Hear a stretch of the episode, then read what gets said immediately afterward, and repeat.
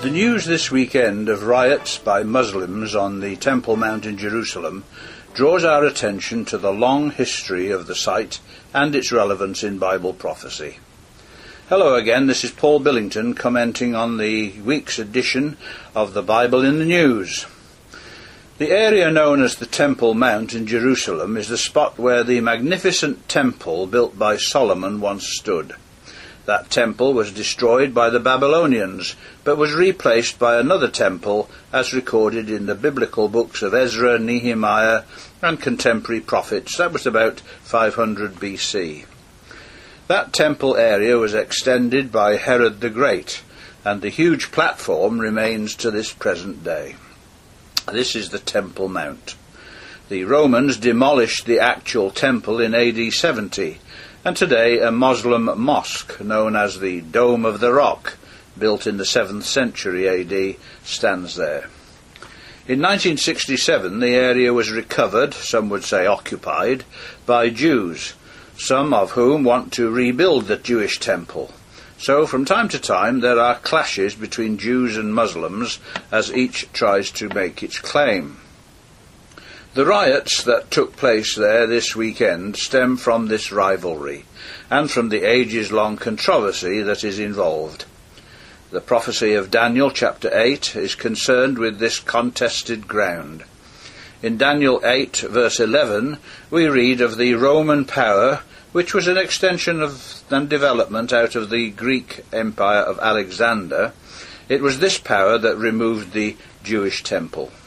Yea, he magnified himself even to the prince of the host, and by him the daily sacrifice was taken away, and the place of his sanctuary was cast down. And an host was given him by, against the daily sacrifice by reason of transgression, and it cast down the truth to the ground, and it practiced and prospered. So it was Rome that brought to an end the daily sacrifice that was offered. Rome also cast down the sanctuary, Mikdash, holy place, that's the temple.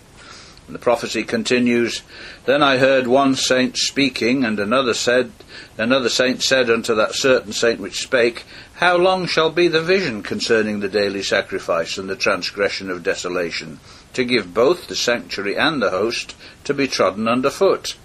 And he said unto me, Unto two thousand and three hundred days, then shall the sanctuary be cleansed. The sanctuary, or temple, was to be trodden under foot for a period of 2,300 days, which, in symbolic language, is 2,300 years.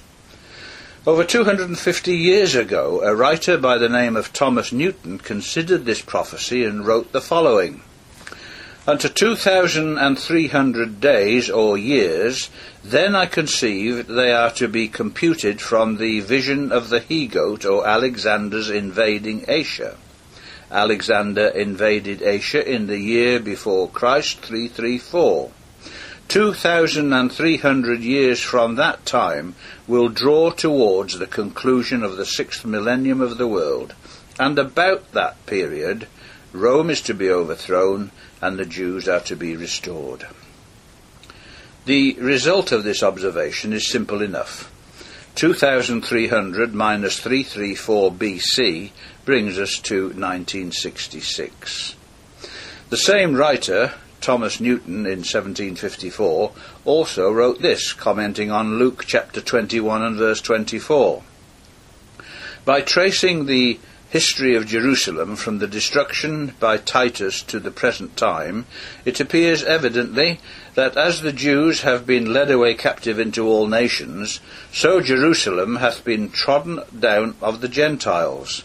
There are now almost 1700 years in which the Jews, the Jewish nation, have been a standing monument to the truth of Christ's predictions themselves dispersed over the face of the whole earth, and their land groaning under the yoke of foreign lords and conquerors.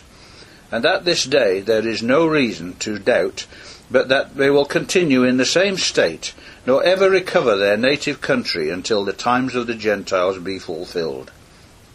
Our Saviour's words are very memorable. Jerusalem shall be trodden down of the Gentiles until the times of the Gentiles be fulfilled. It is still trodden down of the Gentiles, and consequently the times of the Gentiles are not yet fulfilled. When the times of the Gentiles shall be fulfilled, then the expression implies that the Jews shall be restored. And for what reason can we believe that though they are dispersed among all nations, yet by a constant miracle they are kept distinct from all, but for the further manifestation of God's purposes towards them?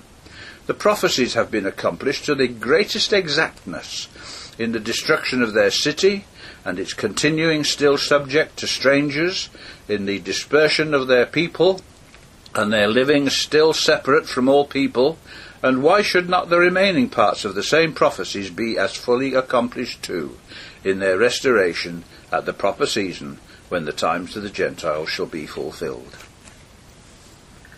Another writer R. Milligan, writing in 1868, made the following remarkable comment upon the prophecy of Daniel chapter 8 and the 2300 day years in his book Reason and Revelation.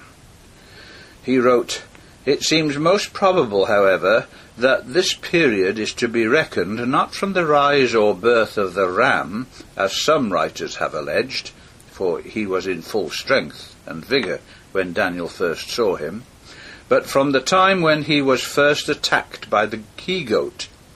If this assumption is warranted by the context, it fixes the beginning of this period to the spring of the year 334 BC, and consequently it will terminate in the spring or about the middle of AD 1967. And this conclusion seems to be sustained by the chronology of the 12th chapter the reader will observe that in the chapter in that chapter the future history of the Israelites is summed up in three leading events. These are first their restoration to Palestine, second their general conversion to Christ, and third the conversion of the world through their agency and instrumentality. As we see the prophecy unfold, and especially how it was understood long beforehand, we have to recognize the hand of the Almighty at work and that it is connected to the site of the Mikdash or temple. The prophecy is not yet completely fulfilled, of course, but we can see its progress. The words of Daniel do appear to indicate the 1967 event, but it continues, verse 14, Then shall the sanctuary be cleansed the Hebrew Tanakh and Green's version bear this out. The next development, then, is the cleansing of the holy place. So we must expect further events connected with the Temple Mount. The riots of today are but a foretaste of impending changes before the Lord comes. At that time they shall call Jerusalem the throne of the Lord, and all the nations shall be gathered unto it, to the name of the Lord, to Jerusalem, Neither shall they walk any more after the imagination of their evil heart. Jeremiah chapter 3, verse 17. Thank you for listening. Join us again next week on Bible in the News.